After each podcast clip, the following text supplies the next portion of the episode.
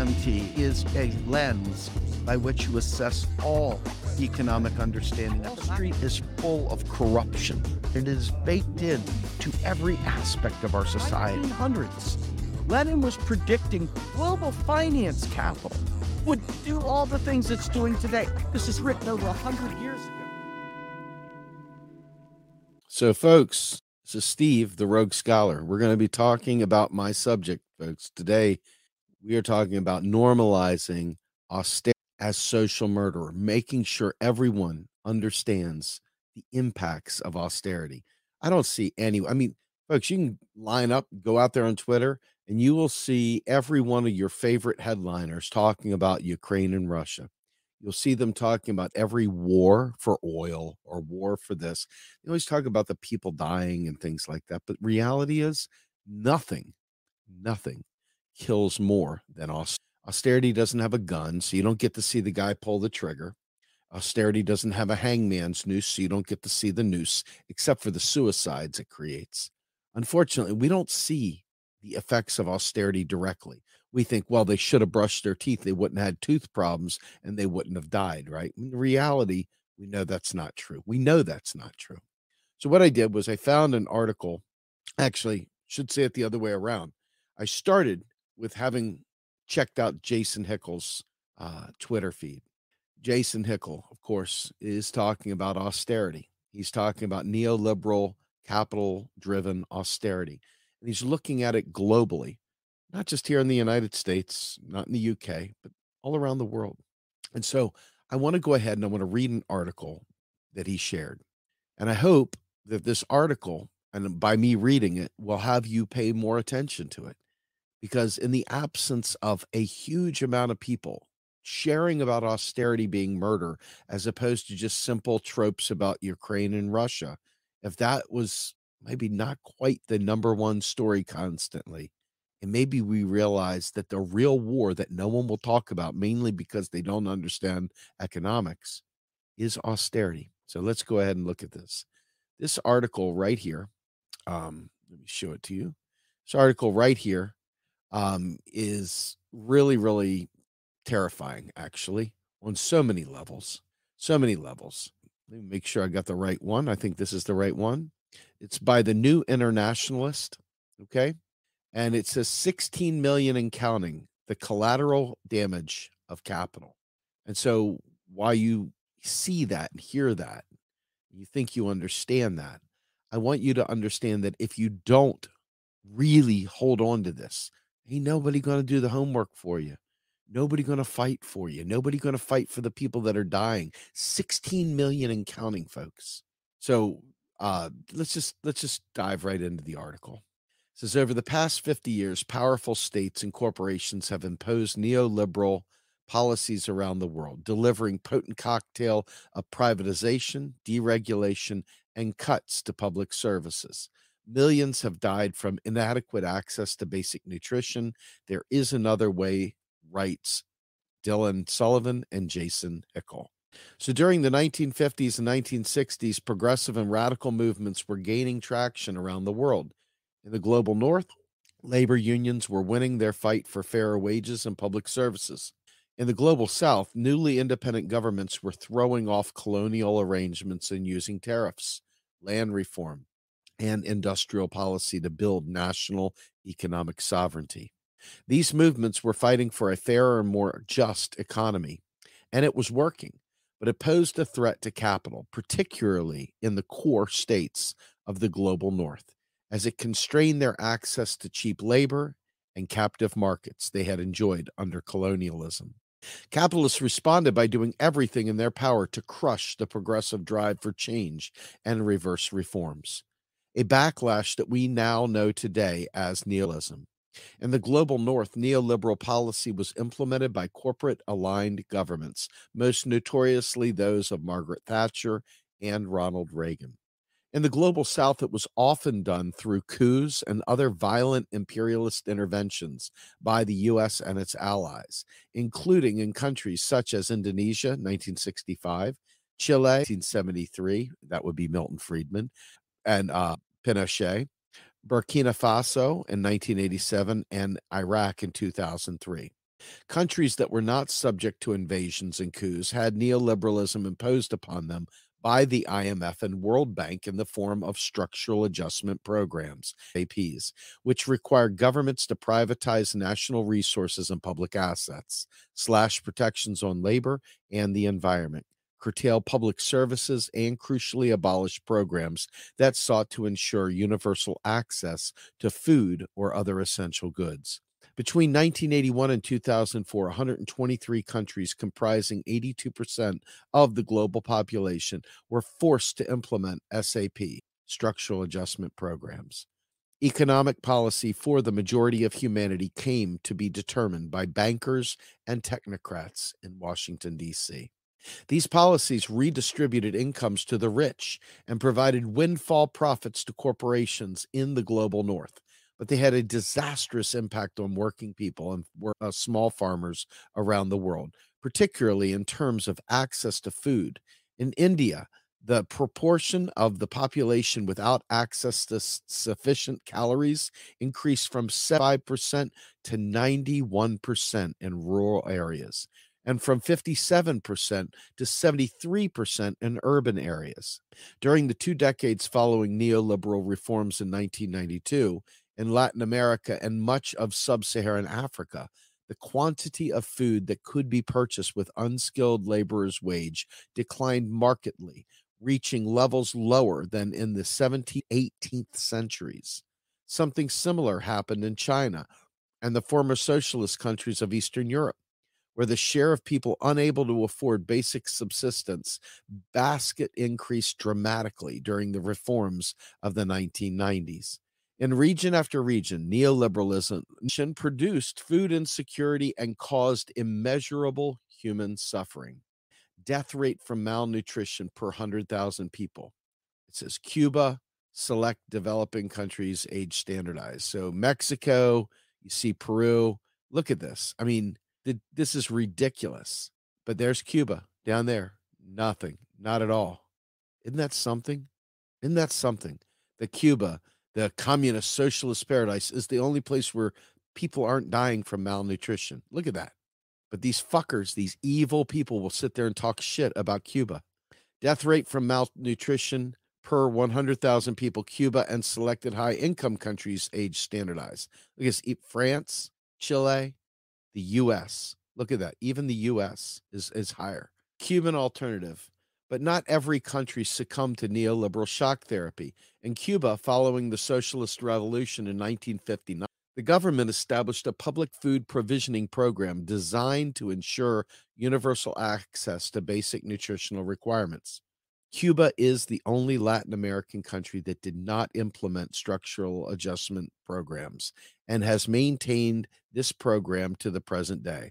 Under this system, every citizen is entitled to a modest quantity of nutritious food at subsidized prices. As of 2015, Cubans only pay about $2 per month for these items, which is around 12% of their market value. The Cuban government invests over 1 billion into the system every year. People are of course free to obtain additional foodstuffs from local markets, community gardens and commons, but the food program secures a baseline below which no one will fall. Cuba's food provisioning system has been remarkably successful at fighting hunger and premature mortality. Figure 1 compares Cuba's death rate from nutritional deficiencies to three Latin American states with similar incomes Mexico, Peru, and Brazil. The data was obtained by the Global Burden of Disease Study 2019, carried out by Institute for Health Metrics and Evaluation at the University of Washington. It refers to all deaths associated with inadequate food, including deficiencies in calories, protein, iodine, vitamin A, iron, and other nutrients. The data is age standardized, a technique used when populations have different age profiles to allow for comparisons between countries across time. Even though Cuba has a lower per capita income than all these states, it has performed much better at ensuring access to essential goods required for survival. In fact, Cuba's death rate from malnutrition is lower than even the high income co- economies like Chile, the US, and France. The US's per capita income is almost nine times higher than Cuba's, yet its citizens are more likely to die from a lack of calories and protein. Remarkably, Cuba has been able to accomplish this while subject to a brutal economic blockade imposed by the U.S. Long history of violence. Countless studies have demonstrated the human toll of neoliberal policy, but one way to illustrate the extraordinary scale of its is to compare the death rate from malnutrition in Cuba to countries that have either dismantled or prevented progressive food policies. The map shows the number of deaths from malnutrition. Um, excuse me, map shows the number of deaths from malnutrition in excess of Cuban levels in all countries from 1990 to 2019. Countries shaded in yellow, in the light yellow, had a mortality rate from malnutrition equal to or lower than Cuba's. In total, 0.63 million excess deaths have occurred due to malnutrition that could have been prevented with Cuba style policies. This includes 35,000 in the US, 409,000 in Mexico, and 729,000 in China, 1.2 million in Indonesia, and a staggering 3.65 million in India. The only large populous region left unscathed was Eastern Europe and Russia, perhaps reflecting its history of socialist policy. In the rest of the world, almost 16 million of people have died needlessly. I want to call that, I want to change that. I want to say 16 million people have been murdered by governments implementing austerity measures and denying the public purpose. These deaths are not identical to the capitalist world system. They are intrinsic to it. Look, folks, these deaths are not incidental to the capitalist world system, they are intrinsic to it. From the perspective of capital, the global poor's claims to food represent a claim on resources, land, labor, energy that could be appropriated instead to serve elite consumption and the growth of the commodity sector. Capital, therefore, seeks to constrain the consumption of these communities in order to make resources available for accumulation. It is only by squeezing the incomes of the poor, often to the point of causing millions of needless deaths. This is austerity. Look, this is austerity right here, folks. It is only by squeezing the incomes of the poor, often to the point of causing millions of needless deaths, that capital can ensure the steady flow of resources required for profit maximization and perpetual corporate growth. During the rise of capitalism in the 16th century, some 50 million indigenous people in the uh, Central and South America fell victim to colonial genocide, dispossession, and starvation. As their land was expropriated to service the European market in the 17th and 18th centuries, European trading companies trafficked in enslaved people from West Africa causing millions to die from disease, hunger, and overwork. In the 19th century, British appropriation of agricultural yields in India and China led to cereal famines that caused tens of millions to die.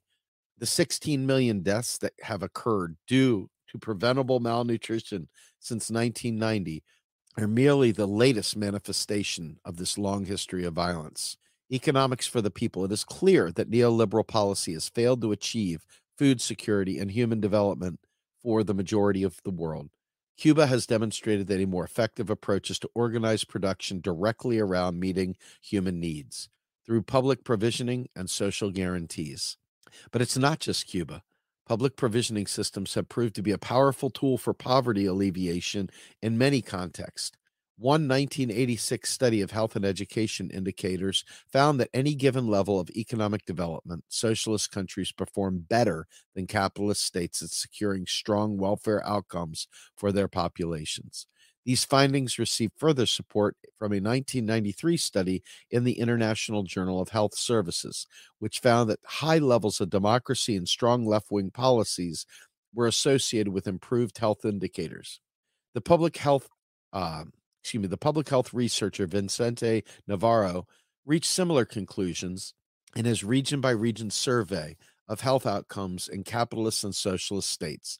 In Latin America, Cuba performed better than almost all other states. In Asia, China and the Soviet Union had stronger welfare outcomes than capitalist economies like India or Turkey. And in high income countries of Europe and North America, the social democracies with generous welfare states, including Sweden, Norway, and Denmark, outperform neoliberal states like the US. You hear that? It's kind of amazing. American exceptionalism. Wow. As the Nobel winning economist Amartya Sen remarked in a 1981, one thought is bound to occur that communism is good for poverty removal. Of course, some social gov- socialist governments of the 20th century pursued policies that exacerbated hunger and mortality.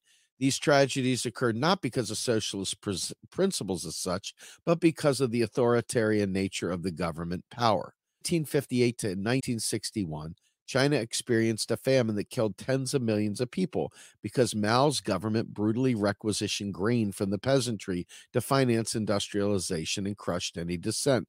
Let me just add to this point right here. I want to just make this statement crystal clear. During that time period when Mao had the Great Famine, one of the things that had happened was his generals in each local province that were supposed to be providing the grains back to the central uh, command, they would lie to Mao and tell him that production had kept up. And as a means of the lie, because they were terrified of letting Mao down, they went ahead and underreported or overreported the amount of production and they took the grains from the people. Okay, this is what caused major problems. This is where the death occurred. Mao didn't try to starve the people. Okay, he he thought he was getting numbers from his generals that told him production had kept up. Okay, what had happened was they were terrified to let the the general, you know, good good Mr. Mao down, and what they ended up doing was inadvertently starving their own local communities as they handed the grain up to uh, Mao. So let's be crystal clear: Mao did not do that. It was his generals who were afraid of Mao who did that. Now you could argue that uh, you know one way or the other, Mao was the reason because the buck stops at the top. But the truth of the matter is, is that Mao did not order anyone to starve he was under the impression that production was keeping up and he was he had a quota that he had had them send to him so let's be clear it wasn't him choosing to murder all those people. Anyway back to the story. The chinese famine underscores the importance of popular participation in economic policy making socialist provisioning systems should always be democratically managed by transparent and accountable public institutions worker cooperatives and grassroots organizations. Nevertheless, outside of the famine years, socialist China experienced rapid gains against mortality. As Jean Drèze and Amartya Sen remarked in 1989, despite the gigantic size of excess mortality in the Chinese famine, the extra mortality in India from regular deprivation in normal times vastly overshadows the former. Every eight years or so, more people die in India because of its higher regular death rate relative to socialist China than died in China during the gigantic famine of 58 to 61. Drèze and Sen attribute China's lead over India to state investments in the public distribution of food and healthcare.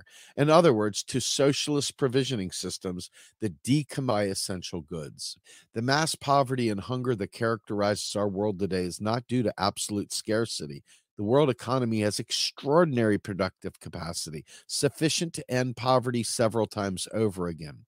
The problem is, is that this capacity is overwhelmingly used to service the interests of capital accumulation rather than to meet human needs.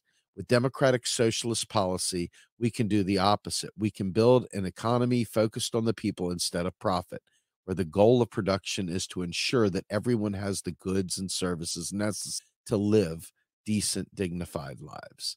And then it comes in and tells Dylan is an adjunct fellow in the School of Social Sciences of Macquarie University, where he teaches anthropology and sociology. His research focuses on global inequality, colonialism, environmental justice, and the economics of socialist planning.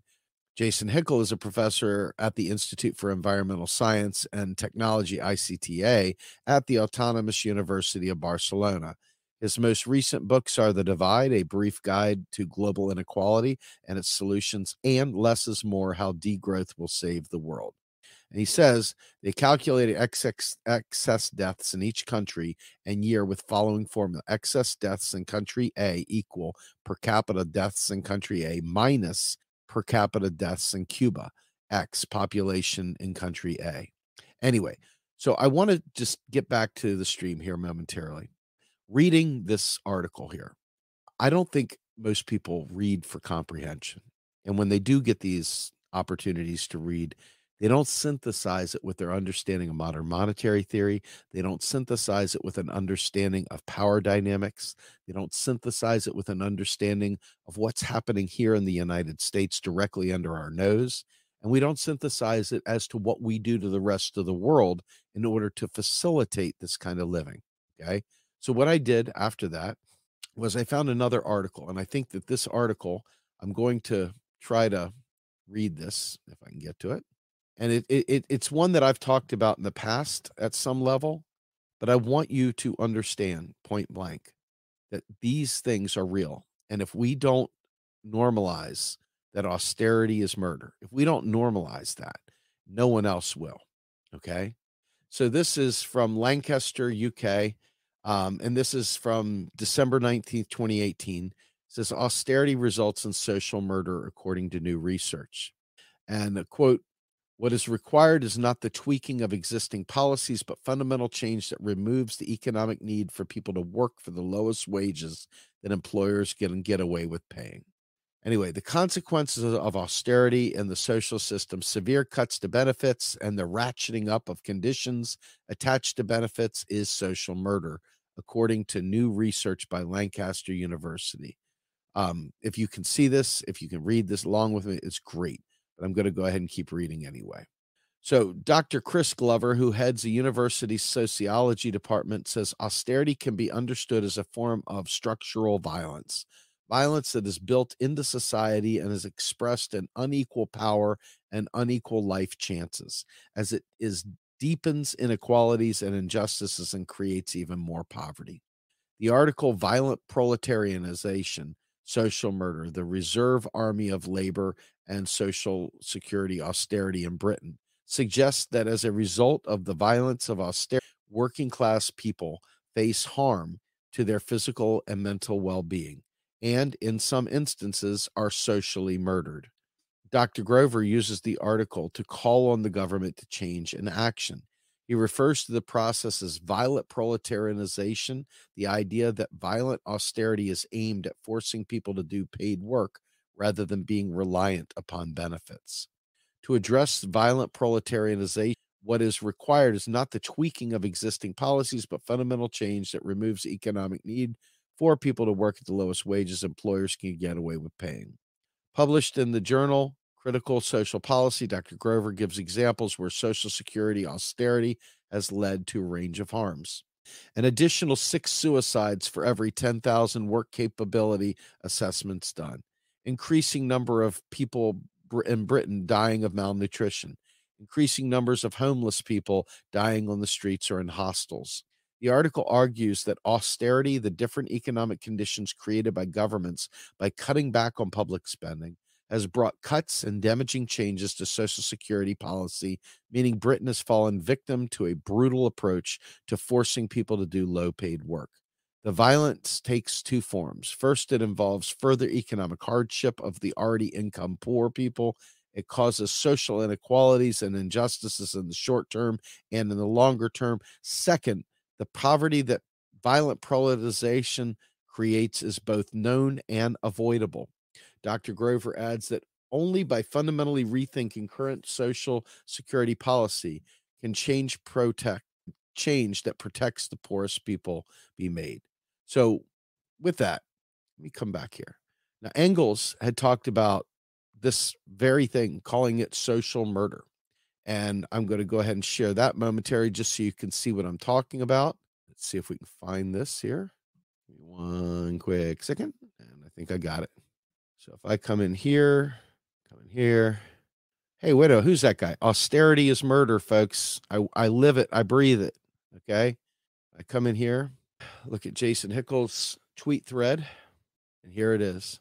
Social murder is a term coined by Friedrich Engels in 1845 and used to describe murder committed by the political and social elite, where they knowingly permit conditions to exist where the poorest and most vulnerable in society are deprived of the necessities of life and placed in a position in which they cannot reasonably expected to live and will eventually meet an early and unnatural i'm i'm really at a point, quite frankly. I'm really at a point where the idea of people genuinely um, ignoring this stuff is, just really it's really gotten to the point where it's it's overwhelming. We we've got to be able to fundamentally shift gears to this subject. No, I'm I'm I'm I'm all about ending the wars we know. Everybody lines up with, uh, you know, tanks and whatnot, and uh, you know all the normal warfare kind of things. I'm I'm I'm very very very familiar, uh, you know, with that. Um, I'm giving you guys the links while I'm talking here. Um, I, I just got to be crystal clear. The unfortunate truth you only get any kind of power, any kind of energy when people are literally shooting each other with guns. Then all of a sudden everybody gets excited, they want to talk about it, and we get all up about it. That that'll get them out. Eh, shooting people, they see that as violence. That's violence. It's the only violence they know because it doesn't fit in a meme. But the truth of the matter is is that when you cut social spending, when you don't understand that the government has the capability of spending to the point of full employment and ensuring that no one goes without food, no one goes without shelter. That the uh, uh, climate does not wreak havoc on us because we've taken the steps to decarbonize uh, the environment. We've taken the steps to mitigate uh, coastal regions and and come up with ways of breeding resiliency into our cities and breeding resiliency into families and breeding resiliencies into our social structure. And and instead of being an imperial power that colonizes other countries to extract their wealth we could work collaboratively right? But we don't do that and because we don't do that we just end up focusing on nazis in ukraine it's very depressing because as much as i hate nazis all this social murder all these millions of people that have died from social murder and died from austerity they didn't die from nazis they didn't die from any of that they didn't die from that. And hold on, real quick. Let me see if I can add a link to our donation page as well, because goodness gracious, folks, we need your help, right? We really do need your help. trying to find it. There we go. Please, we have a matching donor, by the way, folks. So anything you give to us, somebody's going to double it. So please donate, become a monthly donor, donate to our year end. Please truly help us. Um, I think it's important to note I talk to you all about MMT all the time. MMT seems like a boring subject to some. They don't want to learn about economics. I get it. But because you don't want to learn about economics, the lies that the government tells regular normies eat up and they just think that the people that you know aren't eating well just made bad choices well you made bad choices so so what How, people make bad choices every single day of their lives and in the cases of these neoliberal situations where austerity reigns supreme, the choices are often from bad to worse. It's not like you have a good choice. And then you always have even friends asking why you didn't make different choices. It's it's just disgusting. It's like, well, how come your taxes are behind? Or how come your child support's behind? Or how come your mortgage is behind? Or how come you didn't get your teeth taken care of? Or how come you didn't do this? Or how come you didn't do that? It's always like pointing down at the person and never realizing that while some things are certainly we can do things differently, that's systematically not the right thing. Systematically, we've allowed everyone to fall down to the bottom with no safety net. And this is around the world. And people are dying, folks. People are dying. It's not like a, you know, oh, well, you just don't get to have a PlayStation. No, people are dying from this stuff. Okay. And because there's no energy, there's no power, all the energy is there to talk about the 900 member 900 member Azov battalion. Want you to think how much mental waste is being explained out there by focusing everybody's efforts on the 900 member Azov battalion, the Nazis in Ukraine. As horrible as Nazi, it's not why the US is doing the Ukraine thing. The US is doing it to maintain hegemony, to ensure that it has all its resources uh, secured while it begins to bring production back home because it had been living off of cheap imports forever. And now, with the way the polarization of the world has gone, quite frankly, the US has to go back 40 years to catch up. And they can't do that if you allow the same people that are out there kicking your butt today to keep doing it. You see what I'm saying? And you're exactly right. This is exactly right. Gun violence is a result of austerity. Libs need to understand that it's not just the existence of guns that they harp about. Couldn't agree more. Could not agree more. And there you go. Slick move of capitalists institutionalizing austerity. Yes, this is all very true. Um, I, I just I, I lose so much hope, so much like of my my real zest for life and by understanding that most people don't pick up on this message. It really like nothing I've ever seen before. The minute some big gun thing happens, everybody's out there. Tons of people out there saying we got to get guns off the street. We got to remove clips. We got to go after automatic. We got to go. Folks, the people that have all these guns have them buried in bunkers. They've got fucking underground floorboards where they've got an arsenal. Bag. I mean, we've got militias all over this country. You can't put the cat back in the you know box. Pandora's box has already been opened. You need to understand why people get violent, why people stop believing, and why people die. And not just chalk it up like, oh, well, everybody dies, but really begin to realize the reason why society is so screwed is because it's a big business to watch people suffer, because big business allows people to suffer so that they can create new markets. This austerity stuff is about keeping us compliant and about hoping and praying that the bad things that people do when they're struggling and stuck, starving, it's it's about making sure there's an industry of cops, an industry of private prisons, an industry of, you know, drug testing, you name it, to go ahead and put them in jail. And exactly, austerity really is big business. And unfortunately, Bob, you're right. Rob X, people can't think abstractly. It must be direct in their faces for them to understand. It's really depressing, though, isn't it? Isn't it depressing when you see people running around the first time they see a gun violence and that's the focus of their stuff? You know how tall the order is to change the world. I'm fatigued, man. I'm really fatigued. I want you to understand for real the weight of this this knowledge and not having a big enough voice and not being able to get people motivated. They're too stuck in their comfy lives, doing comfy things, not willing to really devote themselves to fighting back. It, it literally steals my life essence from me, watching people be that selfish and that absorbed in other things. I can't think of anything more important because it's directly tied to, uh, you know, climate crisis so much of the excesses of the world are brought on by the system that Jason Hickel called out in that first article. So much of what we're fighting on right now is never talked about at the political level because politics isn't there intended to solve these problems. It's there to keep us distracted, there to keep us completely out, out of the real fight. When you see people talking about the private Federal Reserve, they've completely lost the plot. They don't understand that it's so much bigger than that. The Federal Reserve and stuff like that are not really the where the policy is made. Policy is made by your local governments and the people that own them, the lobbyists, the capitalist order, the capital order, as Clara Mattei says. I'd really like to believe that people will change. And I see somebody say Nina Turner unbossed, but guess what? Nina Turner doesn't talk MMT. She doesn't understand the stuff. And when we bring it to her, she ignores it. Every time she ignores it. It really is deeply troubling. You know, I, I was on with Jen Perelman a couple years back, and uh, Beau of the fifth column was on there. Beau doesn't give a shit about MMT. Got a huge audience, will never talk about any of the stuff. David Doel, many of you guys love the Rational National. He will not talk MMT at all, doesn't give a shit doesn't care.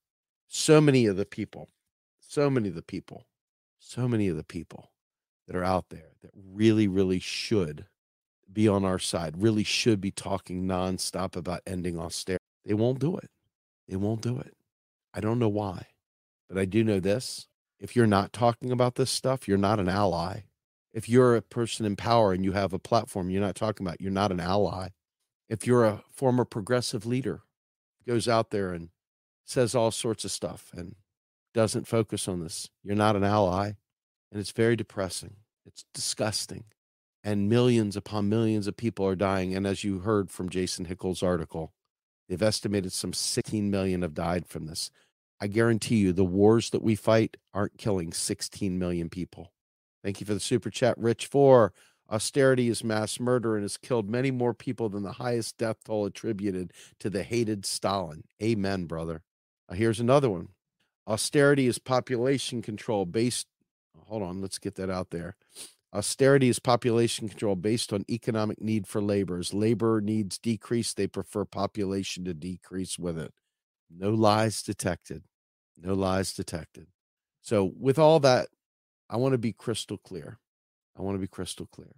If your headline people are not talking about this stuff, you've wasted a half hour of your time listening to them. You've wasted an hour of your time listening to them. If they aren't talking about this stuff, they're part of the the mindset that is going to distract you from focusing on this. And I got to be crystal clear. That makes a lot of people that I know and love to be part of the problem. And I don't really see any value in not calling them out for being part of the problem. We used to back in the day when people were just learning about MMT, modern monetary theory, and understanding the power it has to destroy and crush austerity.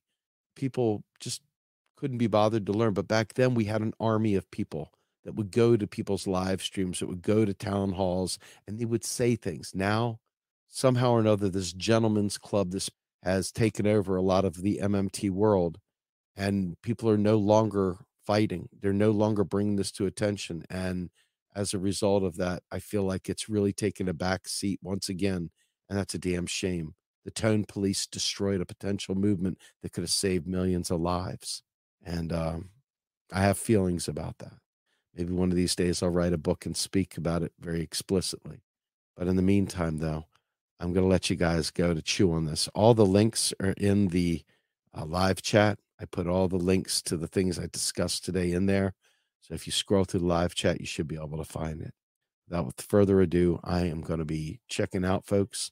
Again, I am really depressed. Things like this destroy me when I see that and I realize how tall the order is to change that and realize how few people will stay heads down focused on ending this and work consistently to build up the organizations that need to be built to be able to fight back when i see how they go off after shiny objects and i see how easily distracted they are and i see how low commitment level they are and i see how they only do the things they want to do not the things that need to be done stuff like that it literally kills my soul it makes me it makes me not want to wake up in the morning when I see people like that. And unfortunately, we're surrounded by people that won't do anything to change this narrative because they don't believe it, they can have an impact or they just don't care enough. I don't know what it is, but it's so depressing. It's like literally stealing my life force from me. People that don't check in, don't do the things they need to do, literally steal my soul from me. So, with that, I'm going to go ahead and I'm going to end this live stream. Thank you guys for showing up. Read the articles if you can, get the word out. But in the meantime, millions of people are dying because we won't talk about this stuff. Anyway, I'm out of here.